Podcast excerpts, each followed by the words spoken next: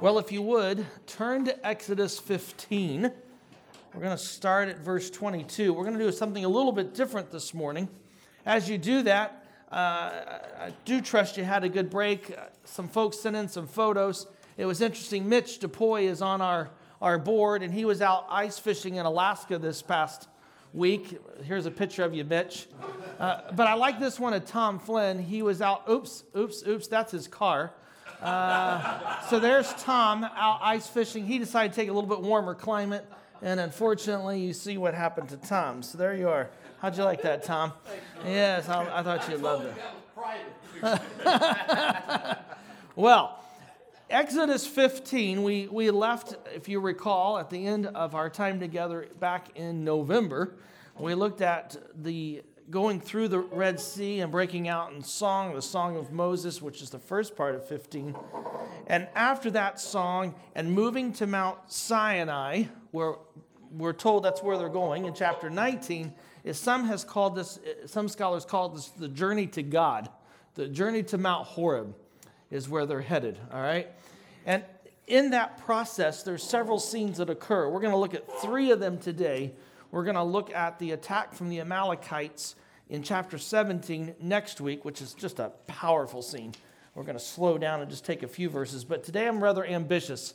I want to take three scenes and we're going to look at these. The reason we're doing the three, they deal with the physical essentials of life water and food.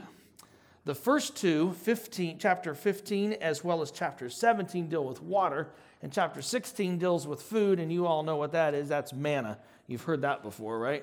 So I thought we'd do something a little different as we look at these three passages. You'll notice that your notes have some blanks. And what I'd like to do is to break us into groups of two. We're only going to spend five to seven minutes, that's all. But what I'd like to do is have one group take chapter 15, it's just seven verses, 22 through 27. And I want you to look at what is the problem, what is Israelites' response and what is God's response? All right, so we're going to do this. Kyle and all of you guys, we're going to put you with this first passage that is Exodus 15. All right, so in your tables, I'd like you to read the text and identify these three issues. You all have Exodus 17, 1 through 7. All right, we're just going to do five to seven minutes, but it's been so long since we've been together, I thought we'd do a little bit of fellowship as well uh, and answer these three issues the problem, I or identify it, the Israelites' response, and then God's response. All right, and we'll come back together. So I'm going to give you about five minutes to do that, and then we'll resume. And by the way, if you're new and it's good to have you here, feel free at any time to grab more coffee and donuts. There's plenty up here, all right? So don't be shy.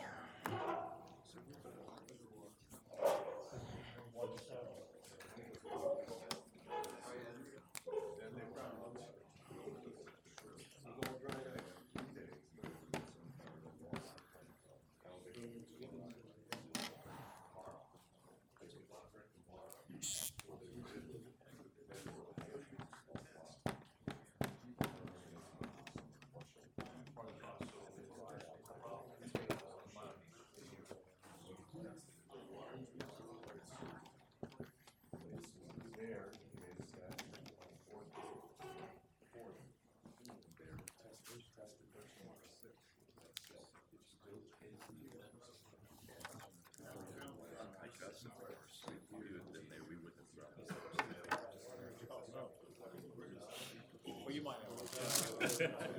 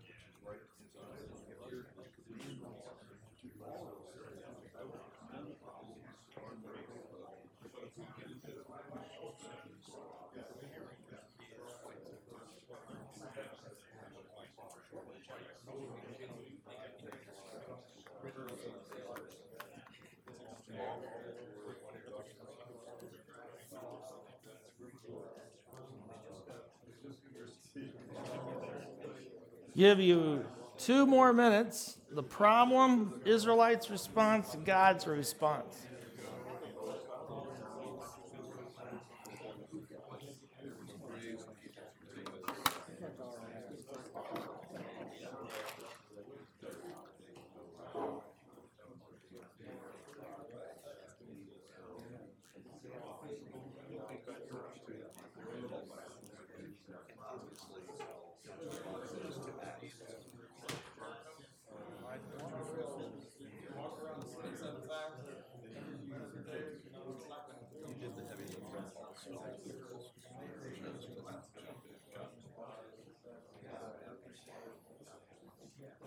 One more minute.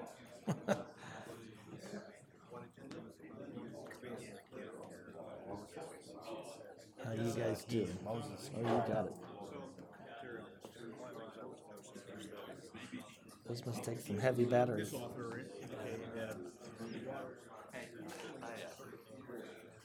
My sister, or my sister, my daughter gave it to me for Christmas, and I understand it's the young hip thing to do. So, of course, I'm wearing it. You just keep telling yourself that.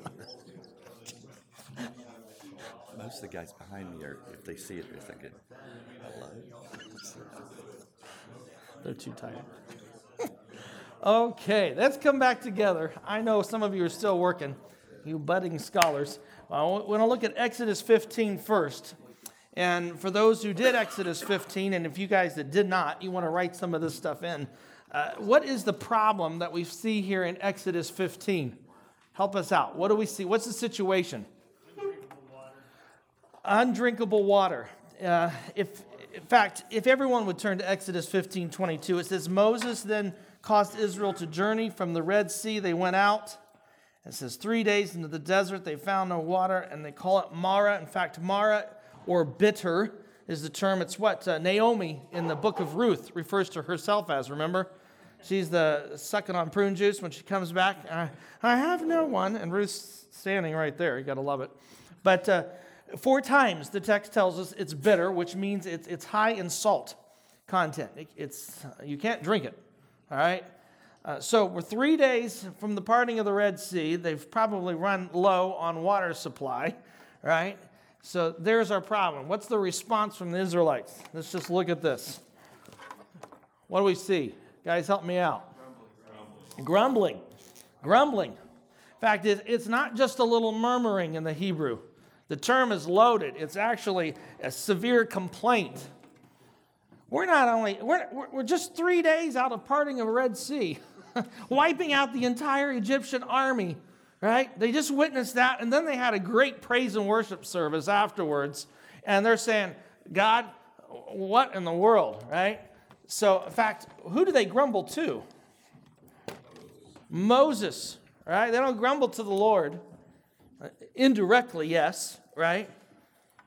And that's probably, I was looking through this, that's probably their greatest offense because they don't run to the Lord with the issues, they run to Moses and what they're assuming is that Moses is the leader and not Yahweh.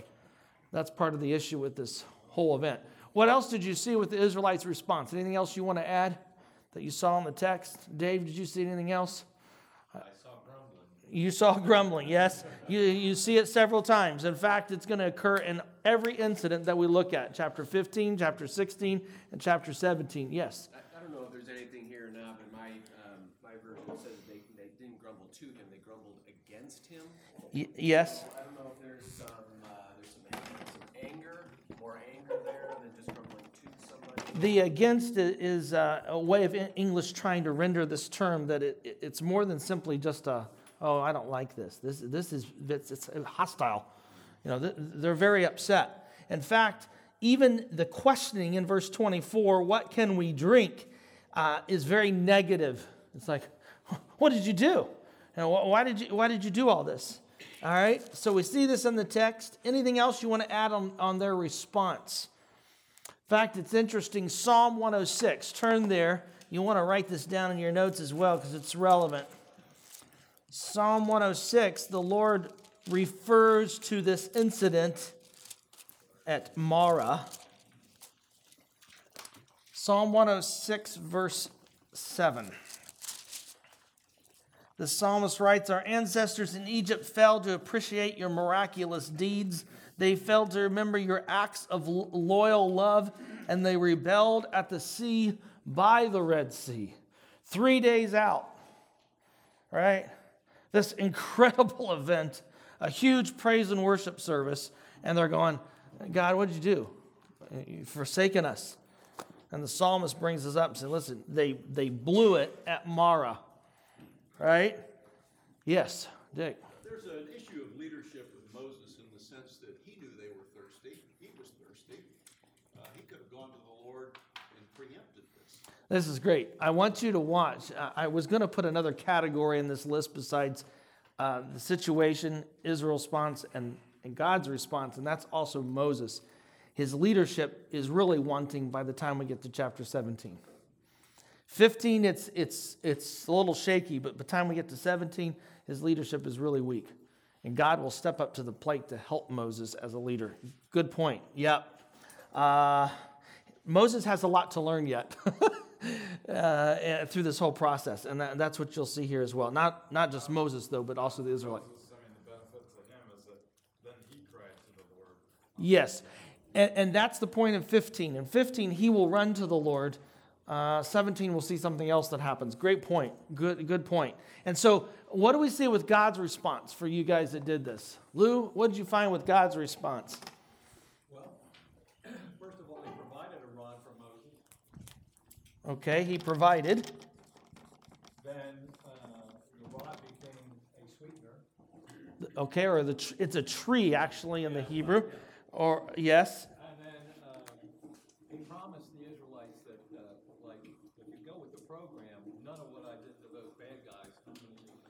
Yes, what does he refer to himself as? Look at everyone look at 15 even if you didn't take the text. Look what it says in verse 26. Then I will put on the Egyptians then all the diseases that I put on the Egyptians I will not put on you for I the Lord am your healer. Right? So what is he asking for? What's the Lord asking for? He's asking for obedience, right? I even put this in your notes down at the bottom of page one. The Lord calls for his people to find life through obedience. That's the whole issue. Look at Deuteronomy 7. This isn't a, foreign concept to the Pentateuch. The last of the five books in Deuteronomy 7, the Lord reiterates something that we see here well, look at verse uh, chapter 7 verse 15. The Lord says, "The Lord will protect you from all sickness and you will not experience any of the terrible diseases that you knew in Egypt, i.e. the plagues. Rather, he will inflict them on all who hate you." By the way, that's conditional. So if you don't, then I will make you sick. Right? So it's it's a conditional statement with the Israelites. You obey, I bless. You don't, you're going to be sick. You're going to be cursed. All right? So as we make this journey up to Sinai, the Lord says, I got a few lessons to teach you along the way. Right? The first is at Marah. You need to trust me. You need to be obedient. And isn't God gracious to the people, to the Israelites? I'm excited. Last October, Iron to Iron sponsored an event with Dan Wallace. You remember the textual critic? Uh, Lord willing, uh, we're going to have Professor Dr. Gary Yates come in, an Old Testament scholar, this coming October, and he's going to address the God of the Old. Is it the same God that we see in the New? Uh, he's a, it's going to be great. I'm looking forward to it. But we see God as a gracious God even in the Old Testament. Because look at verse 27. Then they came to Elim where there were 12 wells of water. And yes, we can talk and try to allegorize it. I don't, there's enough for every tribe, right? And they camp there by the waters, just like the Lord. Brings you through it, you know, you go through this trial and testing and even, even being rebellious, God graciously provides more and more than you would ever dream, right? We see there at the end of 15. Well, flip in your notes to the third page. I know this is crazy, but in the third page was the space for I should have told you guys that. You probably, hopefully, saw that for chapter 17. If you didn't, I apologize. You didn't. Oh, my bad. Uh, the reason I'm giving you both the water and I'm going to take the uh, food the manna in 16 is that I'm already all wet, so it doesn't matter. So there you are. Okay? So let's look at the problem in chapter 17. It also deals with water. 15 was bitterness, that's too much salt. We get to 17, and what do we see in 17? What's going on here? Help us out. What's the problem, men? On this side of the room. What do you see? No water. There's no water this time, right? I've had the, the plenty, and now we get to 17.1, and all the community of Israelites travel the journey from the desert of, that's really Zin. Don't think that's uh, the desert of trespass or sin. That's, uh, it's totally different. It's the wilderness of Zin. Even today, I can take you to southern Israel, and we can look out into the, uh, the, the area of Zin. Uh, the, uh, you won't find swimming pools down in that region. It's very dry, uh, very parched, according to the instruction of the Lord. And they pitched camp in Rephidim, which means the place of rest, far from it. Right? What do we see? Help us out. What, what's happened? What's the occasion here? No water. What, what goes on? Help me out. What's the Israelites' response? Anger. Anger. Yes, this time it's ratcheted up, isn't it? Not only do they grumble, they also, the text, my English text says they complain. And in fact, um, verse 2, look at 17 2. It just says, So the people strove with Moses, and they said, Give us water to drink. Moses said to them, Why do you strive with me? Why do you test? This term is loaded. It's used in Genesis 24, and it's, it's speaking of, of violence. And what are they ready to do to Moses, by the way? Stone him.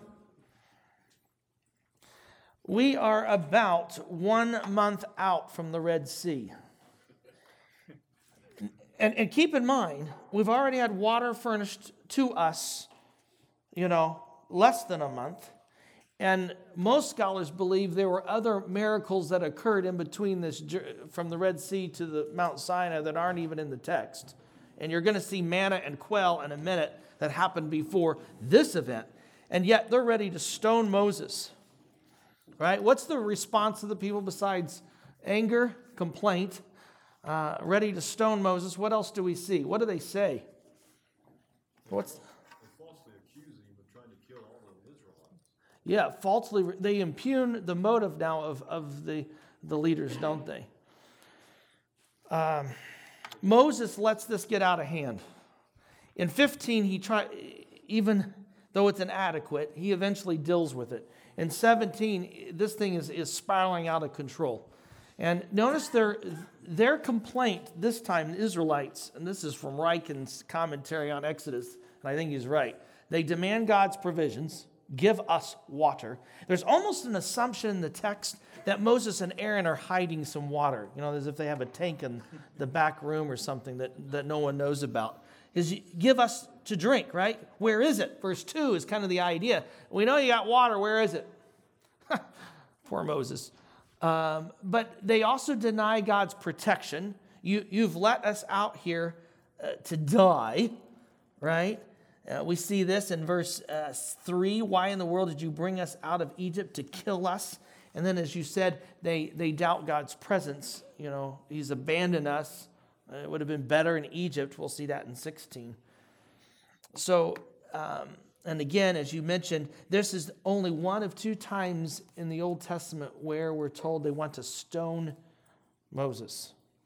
This, this place and in Numbers 14 are the only two incidences where they want to take Moses out, which is amazing to me. you know, no wonder at one point Moses says, "You know what, God? Let's, let's start all over. You, you just just take them, and we'll just begin all over again." Forget this ever happened. I saw a hand. Kyle, you had a. That's what I was going to talk about. I mean, they're like saying, hey, let's go back to Egypt. Well, and we'll see that in 16. It's even worse. We'll, we'll get there in a minute. All right. Well, what is God's response? What did you as a group find? Help me out. What did you see? God said, get the elders and go with him and take the staff that you had, that you uh, put in the Nile River. Yeah. This time, get the rod. We're not throwing a tree down into the water. Uh, get your rod, which is a symbol uh, of, of this, and, and we're gonna we're gonna deal with this. In fact, it, those of you who did not read 17, but those who did, Did you notice the, the very act of Moses doing it is absent? The text doesn't, uh, it just says it's done. Right? There's no description of Moses going down to the water, striking a boom. No, there's none of that. Because the focus is on the speech. And again, what do we see God doing? He's calling for obedience from the people. How are you going to be my people? How are we entering this covenant on, on, on, on Horeb? You know, when, we, when I give you the Ten Commandments and all that that entails, how are you going to do that if, if you're not being obedient, if you're not following? And interesting, the place is no longer called Rephidim. What does the text tell us it's called? In verse 7, Massah and Meribah means the place of complaining and the, compl- and the place of, of testing. not a pleasant sight. And in fact, Here's another text to write down in your notes Psalm 95. Turn there. Uh, Massah and Meribah are not just historical events of Exodus 17. You realize they're referred even in the book of Hebrews, chapter 3. But Psalm, I want you to look at Psalm 95. Look at Psalm 95. This is, this is amazing. because the psalmist writes in verses 7 through 9 he states, For he is our God, we are the people his pasture, the sheep he owns today. If only you would obey him. There it is. He says, Do not be stubborn like they were at Meribah. Oh, we know that one.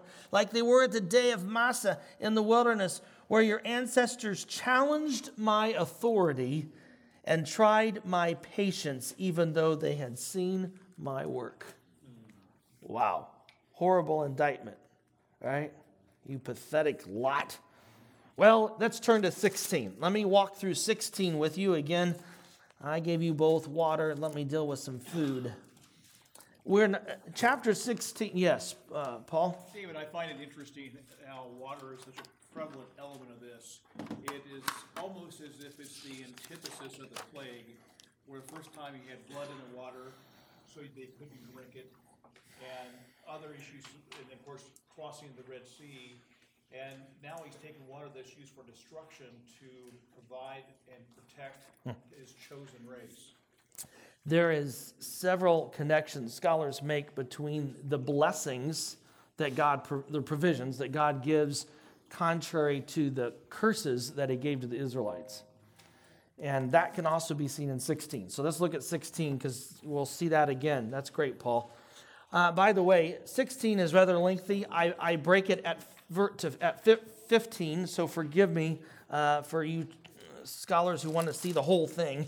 Uh, you can look at it on your own later. Uh, it's really an issue of manna and then all the regulations on how and when they can gather it, et cetera, And how, and you can read all that. But I, I want you to see something that's there's a, a major thread that's running through these three incidences Okay, so 16:1. When they journeyed from Elim, the entire company of Israelites came to the desert of Zin, which is between Elim and Sinai on the 15th day of the so here's this this 1 month time frame.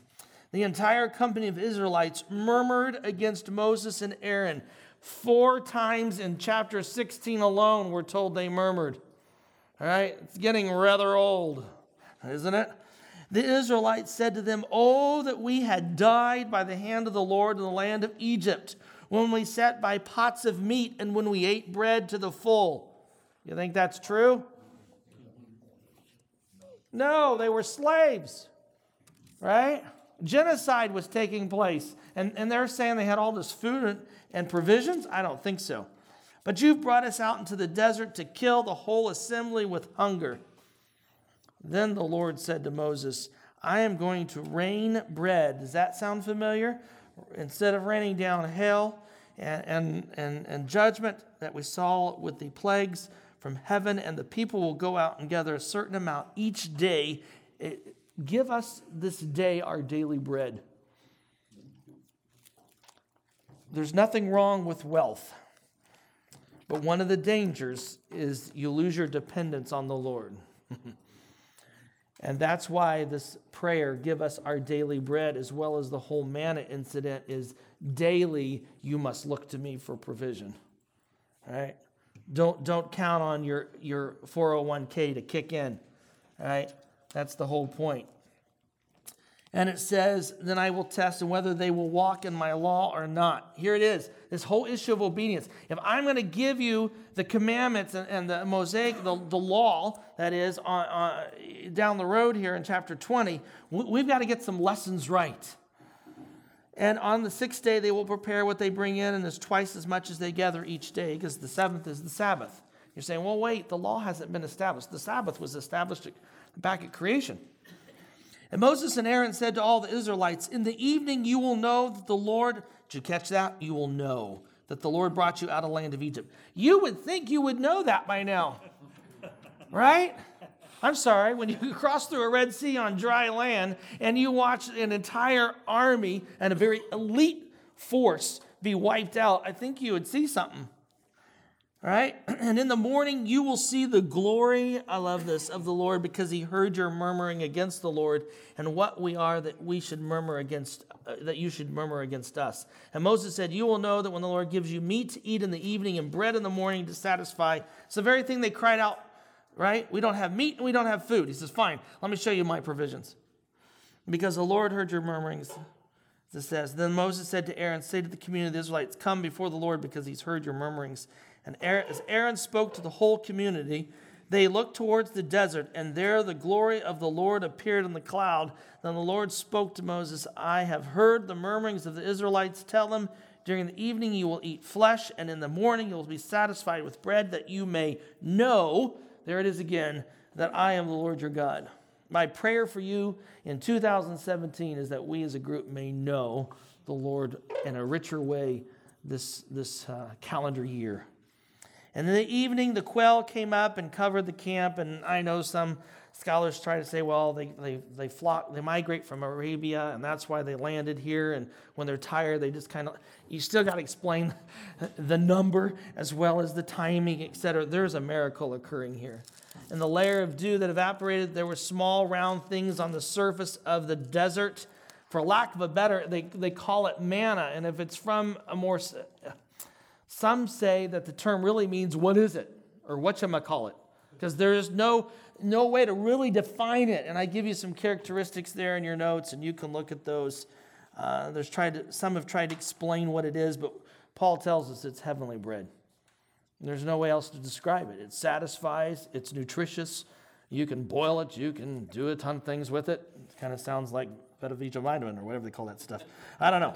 There it is, right? And then the text tells us, uh, verse 15, because they did not know what it was, and Moses said to them, It is the bread that the Lord has given to you. It's your food. Interesting in this scene, you've already got, as we look at this, uh, the problem, it's one month out, and they, they apparently have consumed their food supplies.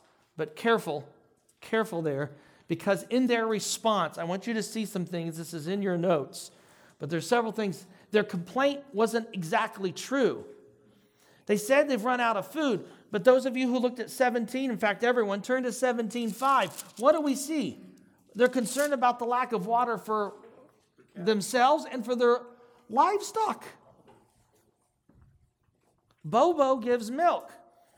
You got goats that give milk, and that's cheese. You can even kill one of them and eat it. So it's not really true that they're out of food. Hmm? Right? Interesting, isn't it? I, have looked at that text, I don't know how many times, and that thing jumped out at me like, wait a minute, you do have food. Secondly, they exaggerated their former situation. We had pots of meat. Really? I don't think so. I don't think so. Third, they impugned the character of the leaders. This is what we saw earlier. And let's face it, the bottom line is they're insulting God Himself. You, they don't trust Him, they question His provisions, etc. And that's seen there in your notes, uh, there under letter B on page two. What is God's response? Well, let's look at this. This is also there in your notes. First of all, the, the Lord this is under letter C, verses 4 and 5. The Lord calls for a need to know. And you say, well, how is it they didn't know God? Well, I, I think, as I mentioned in your notes, it would seem that the point of the narrative is to call for the Israelites to start regarding God and not Moses as their true leader. You need to depend on Him. You need to long to be with Him. and, and that's your problem. And the Lord is so gracious. He says, In fact, I want you to know me. That's why we're going through this mess. That's why I'm allowing this to happen. But I, am with you. And in fact, you see that with the whole issue of God's glory, which He longs to be glorified in this event and in their lives. Uh, under your, in your notes, under verses 9 through 10, quoting from Ryken, he says, God did not perform this miracle simply because his people begged for it.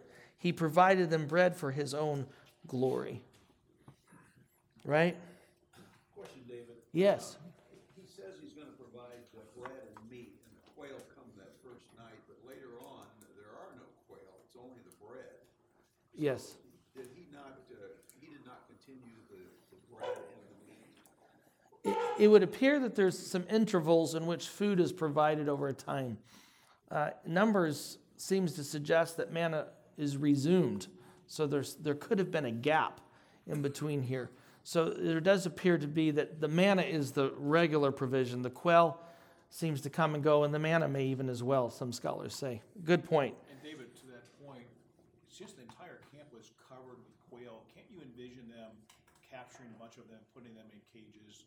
And these things are gonna reproduce as well too, and so you have continual food source potentially to- right, right in the cages, if you will. Well, they weren't limited to how many birdies they could catch in a cage, I guess, right? So there could be that. The, that uh, uh, we know in first century, I could take you several places archaeologically, and you can see the the um, oh, well, I can't think of the technical term the for raising birds, for raising pigeons and quail. You, you see all these little niches where the birds would stay and, and raising. So yes, it was a common practice later as well in Judaism. So that could be that. Uh, it's a good point. Never thought of it that way. Good. Yeah. In, in your notes there under 13F, I want you to see this.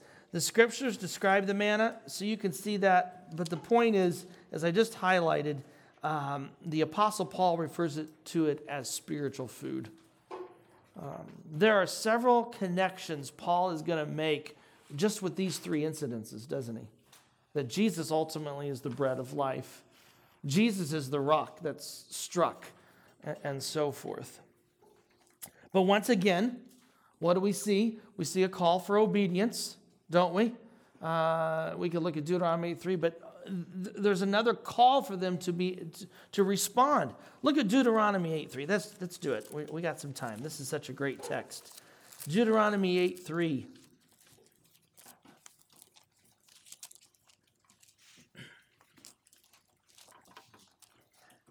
So he, God, humbled you, Israelites, by making you hungry and then feeding you with unfamiliar manna. Whatchamacallit, right? He did this to teach you that mankind cannot live by food alone, but by everything that comes from the Lord's mouth. Chapter 15, bitter waters. Chapter 16, issue of food. Chapter 17, issues of fresh water, again, needing water. All of it is in preparation for God going to reveal himself in the Mosaic Law. And in preparation for what he's expecting from his people. Questions or comments on these three incidences? They're, huge as, as God is preparing and molding his people. And we're going to see it next week when we look at the Amalekites. Because it's like going from one frying pan to the next. They, they faced the Egyptian army, now they're going to uh, face the Amalekite army, which we'll talk about their, their power as well uh, in, the, in this time frame. Yes, Paul. So, David, I, I envision that the, that Lucifer's uh, pressing on the Israelites is no different at this period of time than it would have been when Jesus was being tempted and he says, man does not live by bread alone. And I I almost see a direct correlation there between the Israelites' response and Satan's response to try to tempt, tempt the Lord himself. And his response is, you know, it's the word of God you live on. It is on me that you live on. Trust and obey. Paul's drawing the connection with Jesus in the wilderness. Jesus is the true Israelite, isn't he? wasn't 40 years, but it was 40 days. But he demonstrated, tempted in every area, as the Israelites were, without sin. And interesting, how did Jesus respond every time to Satan? Was scripture. The problem with the Israelites, their focus was on themselves. Right? With Jesus, it's on the very word of God. And that's the lesson these Israelites have to learn is you must depend on God and his glory and his presence. Did you notice in 17 when the rock is struck, who stood in front of them? God himself. Right? I, I am here in your midst. Don't miss this.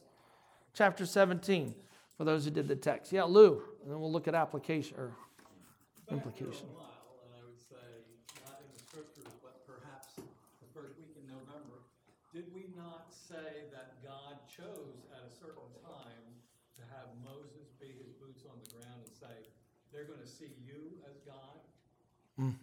And then here he's saying, okay, now, enough of that. Let's refocus. Because for what he had to do, somebody had to represent him boots on the ground in front of the Israel. Uh, So when we say, well, is this surprising? Seems to me that God had a plan and, okay, I'm done with that. Now, it's me. Let's remind people. And that's why I think there's a call to know that you that uh, he's he's wooing them in. he, he's graciously moving with them. Yeah, Dave. Would there be a correlation between, or a theme here, between what's happening here and what would happen later when Jesus or God would stand before the people as he was teaching them? They were hungry, and then he fed them. But the ultimate is, as we, we know, it's not about, you know, Wonder Bread. It's about this. And Jesus said, I am the bread of life. This is what you should be longing for. And, and so as we look at these three, it, it's easy to say, oh, look at those pathetic Israelites. You know, and all they went through and they couldn't, but that's, that's, let's take it to ourselves. And I've, the, the intersect, the application, I started off with the verse from 1 Corinthians 10. The things that happened to them, that's referring to the Israelites as examples, and were written down as warnings for us on whom the fulfillment of the ages has come. Paul says, listen, don't forget the Israelites and what happened to them. That's an object lesson for us. And I don't know what you're going through in life. And some of you I know. Um, there's a couple of guys who aren't here this morning because of some deep waters they're walking through. And whatever the situation is, what should our response be? Well, I could give you a ton of text, but I'm only going to look at two of them. Turn to 1 Peter 1. Let's look at this one. what should our response be when there's no water? when there's no food in the pantry?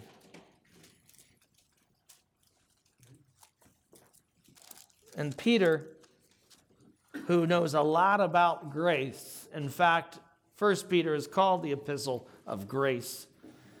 He writes in verses 6 and 7 of chapter 1 This brings you great joy, though you may have to suffer.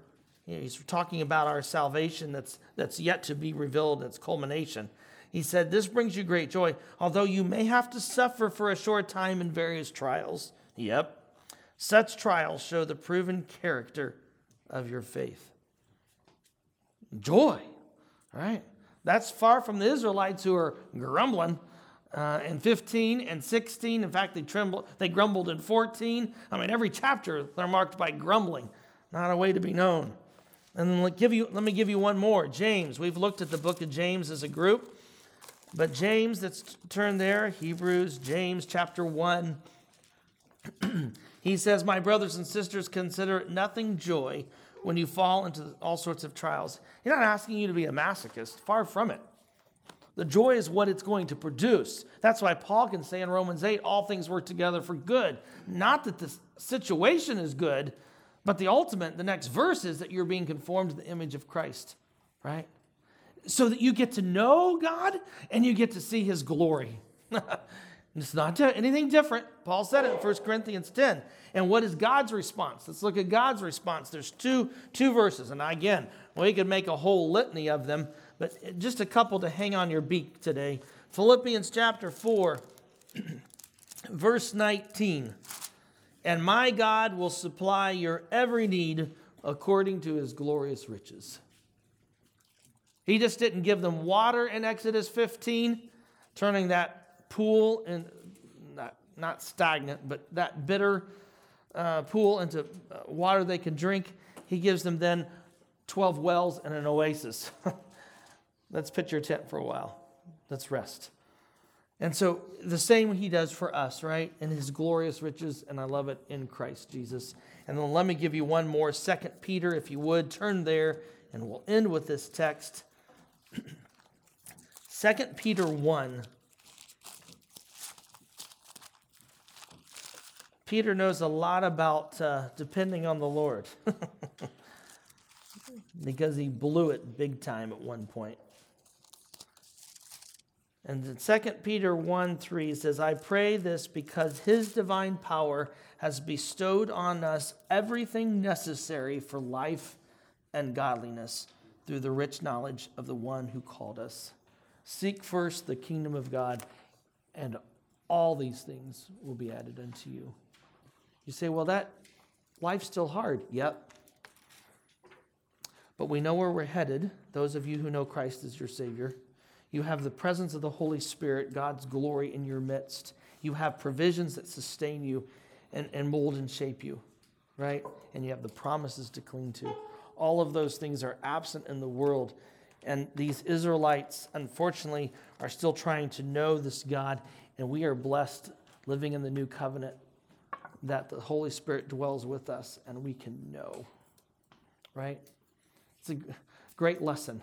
No wonder Paul says in 1 Corinthians 10 look to the Israelites.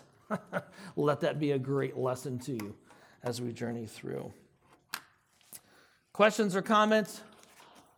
Let me close in prayer. Father, we thank you for your love for us and your provisions. And Lord, uh, I can stand here in front of the group and be the first to testify. There's times when, like the Israelites, I murmur and even complain. It's the uh, the game plan isn't as I anticipated, and uh, you have different ways of working and sometimes it's hard to see that with all the crud of this world. And Lord, we just thank you that you're in charge. You are the gracious God who longs for us to know you. You long to, to reveal your glory.